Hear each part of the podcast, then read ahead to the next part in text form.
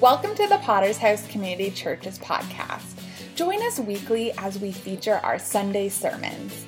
The Potter's House Community Church exists to help people be shaped by God to be followers of Jesus Christ.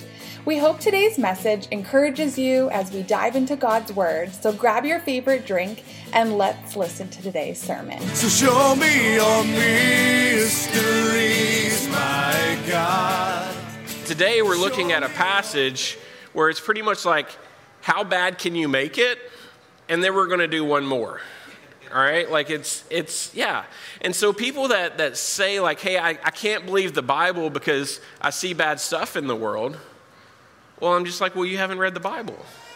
Because the Bible is very clear that bad stuff happens. It's in there. It's like, this is what mankind is like. This is what the world is like. And so when I've experienced those things in my life, I don't say, well, man, I can't trust the Bible, or I'm walking away from the church. I say, no, yeah, it's exactly right. That's exactly the way it is. This is the situation that we find ourselves in. And so one commentator said this about the passage we're going to read today. He said, God works through and often in spite of the limited self-serving plans of men. And so even though we as men, we come up with how we think it should be or how we need to deal with this situation or what we want, and we make a total mess of everything, God is so big and so good that he can work through that, and he can work through it good even. And so I want to encourage you kids that no matter how bad it might get, how tough a situation might be, how bad an experience might be, even in that, God can work. And he can work good in your life. Now, kids, there's also some topics in this passage today that you might not fully understand what it's talking about. And that's okay. Because as you grow up, you'll understand more. And if you want to understand more today, ask your parents. So, well, the first one that's going to ask is my kid. So he's over there ready. Genesis 34. Now Dinah, the daughter of Leah, whom she had borne to Jacob, went out to see the women of the land. And when Shechem, the son of Hamor, the Hivite, the prince of the land, saw her, he seized her and lay with her and humiliated her. And his soul was drawn to Dinah, the daughter of Jacob. He loved the young woman and spoke tenderly to her. So Shechem spoke to his father Hamor, saying, "Get me this girl for my wife." And now Jacob heard that he had defiled his daughter Dinah, but his sons were with his livestock in the field. So Jacob held his peace until they came. And Hamor, the father of Shechem, went out to Jacob to speak with him. The sons of Jacob had come in from the field as soon as they heard of it, and the men were indignant and very angry, because he had done an outrageous thing in Israel by lying with Jacob's daughter, for such a thing must not be done. But Hamor spoke with them, saying, "The soul of my son Shechem longs for your daughter. Please give her to him to be his wife. Make marriages with us. Give your daughters to us, and take our daughters for yourselves. You shall dwell with us, and the land shall be open to you. Dwell and trade in it, and get property in it." Shechem also said to her father and to her brothers, "Let me find favor in your eyes, and whatever you say to me, I will give. Ask me for as great a bride price and gift as you will, and I will give whatever you say to me. Only give me the young woman to be my wife." And the sons of Jacob answered Shechem and his father Hamor deceitfully, because he had defiled their sister Dinah. They said to them, "We cannot do this thing to give our sister to one who is uncircumcised, for that would be a disgrace to us. Only on this condition will we agree with you, that you will become as we are, by every male among you becoming circumcised. Then we will give our daughters to you, and we will take your daughters to ourselves, and we will dwell with you and become one people. But if you will not listen to us and be circumcised, then we will take our daughter and we will be gone." Their words pleased Hamor and Hamor's son Shechem. And the young man did not delay to do the thing, because he delighted in Jacob's daughter. Now he was the most honored of all his father's house. So Hamor and his son Shechem came to the gate of their city and spoke to the men of the city, saying, "These men are at peace with us. Let us dwell in the land and trade in it. For behold, the land is large enough for them. Let us take their daughters as wives, and let us give them our daughters. Only on this condition will the men agree to dwell with us to become one people, when every male among us is circumcised as they are circumcised. Will not their livestock, their property, and all their beasts be ours? Only let us agree with them, and they will dwell with us." And all who went out of the gate of his city listened to Hamor and his son Shechem, and every male was circumcised, and all who went out of the gate of his city. On the third day, when they were sore, two of the sons of Jacob, Simeon and Levi, Dinah's brothers, took their swords and came against the city while it felt secure, and killed all the males. They killed Hamor and his son Shechem with the sword, and took Dinah out of Shechem's house and went away. And the sons of Jacob came up with the slain and plundered the city, because they had defiled their sister. They took their flocks and their herds, their donkeys, and whatever was in the city and in the field, and all their wealth, and all their little ones, and all their wives, and all that was in the houses. They captured and plundered. Then Jacob said to Simeon and Levi, "You have brought trouble on me by making me stink to the inhabitants of the land, the Canaanites and the Perizzites. My numbers are few, and if they gather themselves against me and attack me, I shall be destroyed, both I and my household." But they said, "Should he treat our sister like a prostitute?"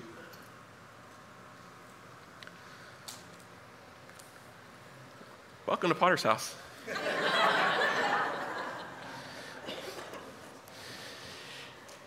I challenge any of you to come to me afterwards, like, here's the happy little neat bow you tie on that passage. Because there's not one. We just read a whole chapter of, like, this is human mess. This is just mess. This is just junk. And here's my main takeaway from this that I want to make sure you have in your life. Life in a sin-filled world is messy. It is messy. We should expect it. But there is solutions to that, and that's where the scriptures keep going. But at points, all you see is what we see in this passage, in that you're in the mess, and that it's messy. And so this passage, it's ugly. But here's why it's so true. Do men still do the things to women that was done to Dinah? Yes. Do men still seek out others and kill them and take their stuff? Yes. Do people still corrupt and misuse the things of God? Here's what I mean by that. They took the symbol of being a person of God and they weaponized it and turned it into a weapon to attack these people with. Do people still take the things of God and twist them and distort them and use them for their own purposes? Yes. Do people still act out of greed and wanting what other people have? Yes. Why did the village agree to it? They're like, look at all their stuff. We could get it all. Once the brothers went in and killed all the men, what do? They took all the stuff. Greed. And so it's so true. The kind of world we live in. This is the human condition. This is what it's like. As much as we might want to paint a nice little picture over it or make it all look nice and neat and clean, this is the reality. This is the kind of world that we live in. And so the question is, how as a Christ follower do I engage that world? How, as a Christ follower, do I live in that world? How do I follow Jesus in that kind of world? Because you know whose name we did not see in Genesis chapter 34? Anybody? God. We didn't see God in Genesis chapter 34 at all. At no point does Jacob say, wait, let's ask God what we need to do here. No point does his son say, wait, God, how would you have us respond to this? At no point does Dinah say, hey, God, where do you want me? What do you want me to do? At no point does Shechem say, hey, I'm kind of scared of God and what God might do to me in this situation if I do this horrible thing. At no point does God even come up in the story. Because it's just man living based on man. And honestly, that's what we see kind of throughout the Old Testament. It's just this picture of God saying, here's how you should live, and then where is man? We're over here, right? God's like, hey, do this, don't do that. And what do we do? The opposite. And that's what the Old Testament lays out for us over and over again. But what does God keep reiterating to the people throughout the Old Testament? He keeps hounding on a theme. This theme of justice. Throughout the Old Testament, we see that God is a God of justice. And even in this story, Jacob's sons, what are they wanting? They're wanting justice for their sister. Now, it's very debatable on whether they actually sought justice or if they sought vengeance, because those are two very different things. But Scripture is very clear. Let's look at Micah 6:8. This is what it says. He has told you, O man, what is good. And what does the Lord require of you? But to do justice, to love kindness, and walk humbly with your God. So in the middle of a messed up world where they are not just, where they are wrong, where we mess things up, what should we want? We should want justice. We should strive for justice. Love kindness. Walk humbly with your God. Isaiah 1:17 says this, learn to do good. Seek justice. Correct oppression, bring justice to the fatherless, plead the widow's cause. And throughout the Old Testament, we see these constant reminders of like, hey, as God's people, this is who I want you to be. I want you to be like me. I want you to be just. I want you to bring justice on the earth. And you know what they did? Not that. And that's where the good news shows up of Jesus Christ. Because Jesus came into the world as the only one who never did bad, who never brought the corruption, who never did the evil in his life. And Jesus had this to say to the religious leaders of his day. In Matthew, he says this, woe to you, scribes and Pharisees, those who know the Old Testament the best, those who know God's words the best, those who are leading God's people. Woe to you, hypocrites, for you tithe mint and dill and cumin and have neglected the weightier matters of the law. Justice and mercy and faithfulness. These you ought to have done without neglecting the others. You blind guides, straining out a gnat and swallowing a camel. So Jesus is saying like, hey, yeah, out of the whole Old Testament law, here's what's the most important. Justice, mercy, faithfulness. What are you worried about? Whether you gave 10% of your herbs. Anybody got an herb garden? Are you giving 10% of your leaves? I don't know what we'd do with them at the church, but yeah, that's what they were doing. And what Jesus is saying is, hey, this is more important. You're worried about this little bitty thing over here, and you're missing the big picture. And the story goes on, and what we see through the New Testament is the fact that the most unjust thing that ever happened is the thing that we have the most hope in. Here's what I mean by that. Jesus Christ lived a sinless life. Scripture is very clear that the wages of sin is death. He did not deserve it. He did not deserve to go to the cross. He did not owe that price. Do we? Yes. Did he? No. So when you talk about justice, when you talk about being fair, and people want to accuse God, well, God's not fair. Actually, the only unfair thing was the fact that Jesus, the Son of God, died on a cross. Because that was not fair. He didn't deserve that. But he willingly went to that for us because he saw the mess that we're in. And he made a way through that for us to be made right with God and for him to clean up the mess that we've made. And so in Jesus' death, we see hope. That's also why in the New Testament, if I did a little word study this week, you don't, if you do a word study on the word justice in the Bible, Old Testament, New Testament, ding, ding, ding, ding. Why? Because when Jesus came, he changed the paradigm.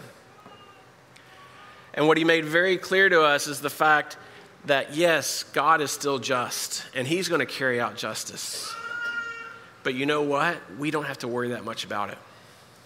We can leave it to him. We can leave it to him to handle these things. And in Romans, it really kind of spells this out. God is a God of justice, and he wants his people to be people of justice. But we see this in the New Testament. Well, before I get to Romans, let's go to Matthew 5, where we kind of see the other side of this coin.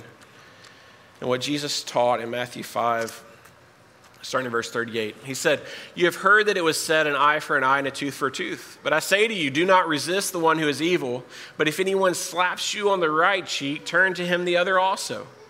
And if anyone would sue you to take your tunic, let him have your cloak as well. And if anyone forces you to go 1 mile, go with him 2 miles.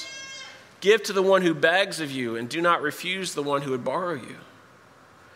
And so if we're trying to advise Jacob's sons on how they should handle the situation in Genesis 34, where do we go? Do we go to Micah 6:8, do justice?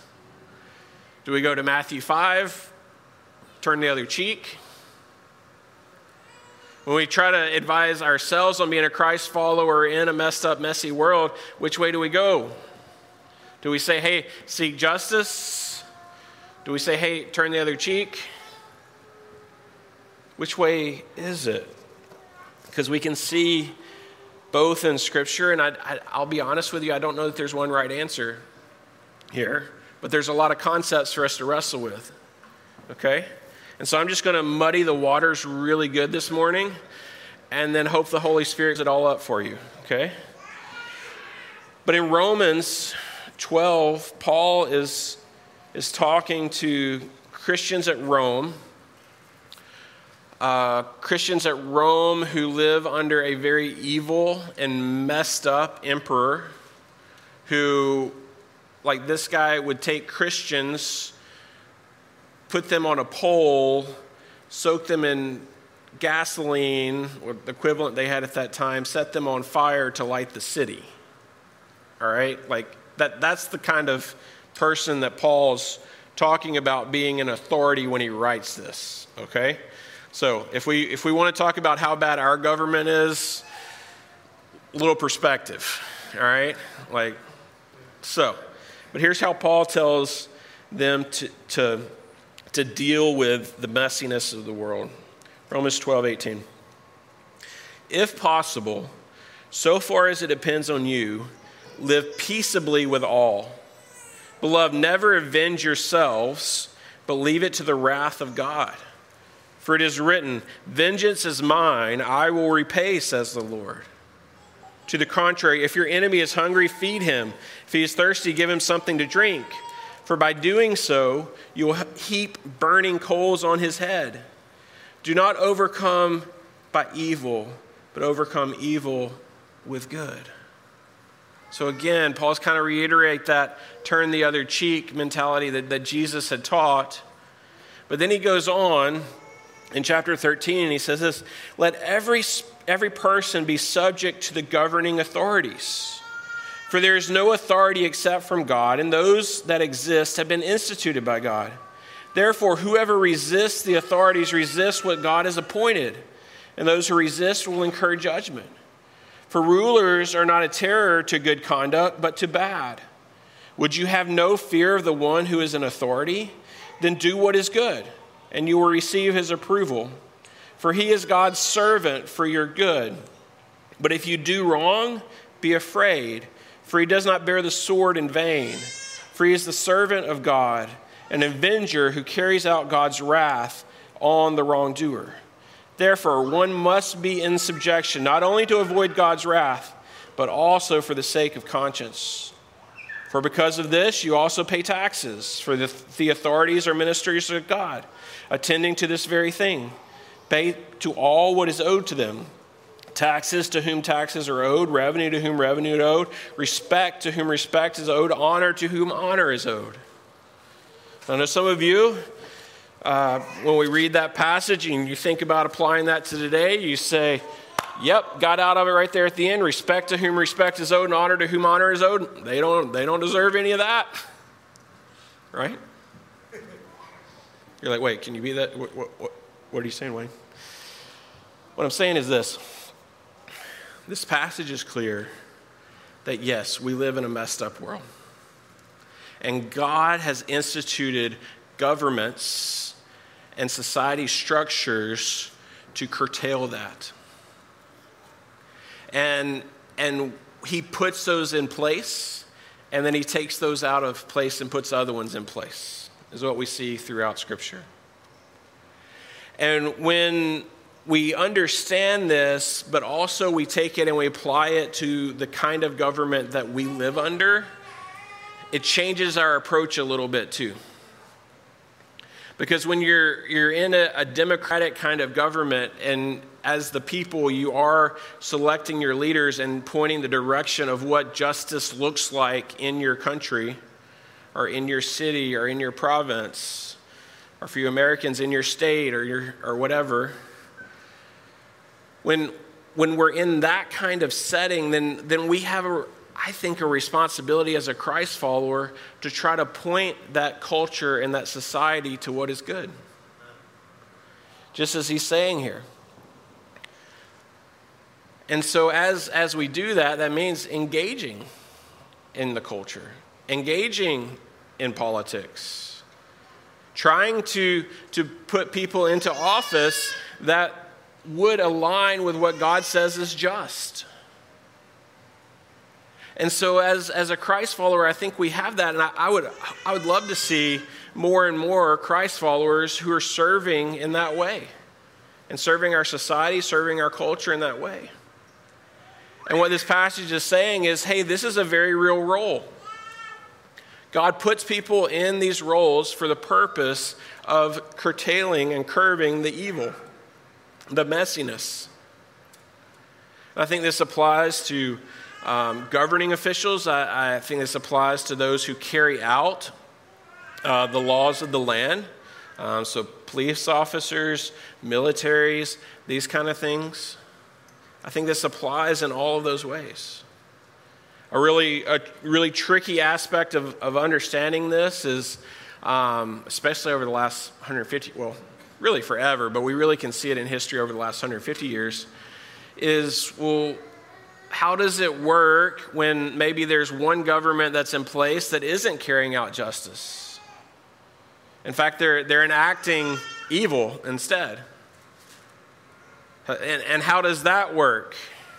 And that's where we get into all of these world wars and all of these things where we're trying to one government fighting against another government, and how do we interact in that? And those are tough questions. Those are good things for us to wrestle with as followers of Christ, because the fact is, it is a messed up, messy world, and we do want to turn it towards Christ. We do want to turn it towards God and towards his mercy, but also towards his justice. And what's clear in Scripture is that God does execute his justice through us, through human means in this time. But ultimately, a time is coming where he's going to execute his justice in full. And so, yes, for a Christian, I would advise you that maybe if it's just a one-on-one personal thing and somebody comes at you, here it is, here's the way it is for me. You slap me in the cheek, then yeah, I feel like, you know what I need to do? I need to turn the other cheek. But you slap an orphan in the cheek, and I'm standing there, then I'm coming at you. Does that make any sense? Like there's a difference there. And that's kind of the extreme case, but this is something for us to wrestle with as a Christ follower. How do we live and engage in a messed up, messy world? Because I I don't think that Jacob's sons got it right. I don't think they handled the situation the right way. I think they went a little overboard. All right? And I think Jacob even felt that way as well, because kind of near the end of Jacob's life, he says this about this passage. In Genesis 49, Jacob is looking back, and he says this. Let my soul come not into their counsel. Back to verse 5. Simeon and Levi are brothers. Weapons of violence are their swords. Let my soul not come into their counsel, O my glory. Be not joined to their company. For in their anger they killed men, and in their willfulness they hamstrung oxen. Cursed be their anger, for it is fierce, and their wrath, for it is cruel. I will divide them in Jacob and scatter them in Israel. And so at the end of Jacob's life, when he's blessing his sons, he comes to these two and he looks back on what they did in this situation. He's like, it's bad. It's bad. They are operating out of their anger. And so that's another thing when if you're talking about seeking justice, are you seeking justice out of a desire for what's right and what's right before God and how God would have it to be? Or are you seeking vengeance out of anger? Which is it? And that's where we really have to check our hearts. And we have to say, God, what do you want in this situation and where are you in this? And so, like I said, this is not a happy, good, feel-good message today because it comes from Scripture. And sometimes Scripture meets us where we are in a messy world, and it's not all happy and feel-good. But I want to encourage you with this. Let's be people who humbly follow Jesus and seek justice in a messed-up world. That can be our takeaway from this. We don't want to follow their example of Genesis 34, but we know that the situations of Genesis 34 are very real and very likely things that we will encounter in our lives. And so how are we going to be prepared to deal with these things and engage these things as a Christ follower?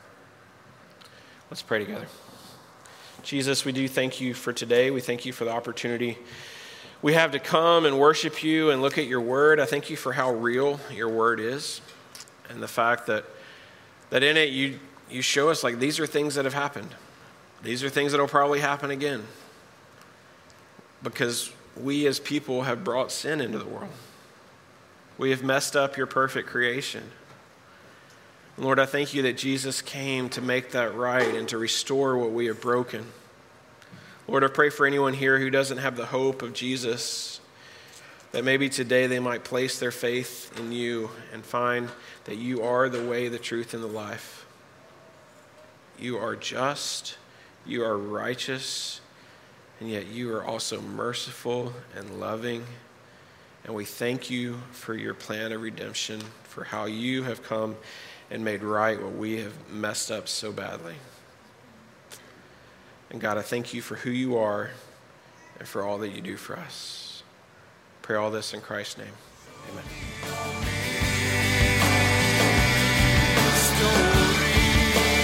Thanks for tuning in to today's episode. Feel free to subscribe to our podcast, leave us a review, and share with others. If you'd like to learn more about our church, you can visit our website at www.potterschurch.ca, or you can connect with us also on social media. Tune in next week for a brand new episode of our weekly sermon series. We hope that you have such an amazing rest of your day.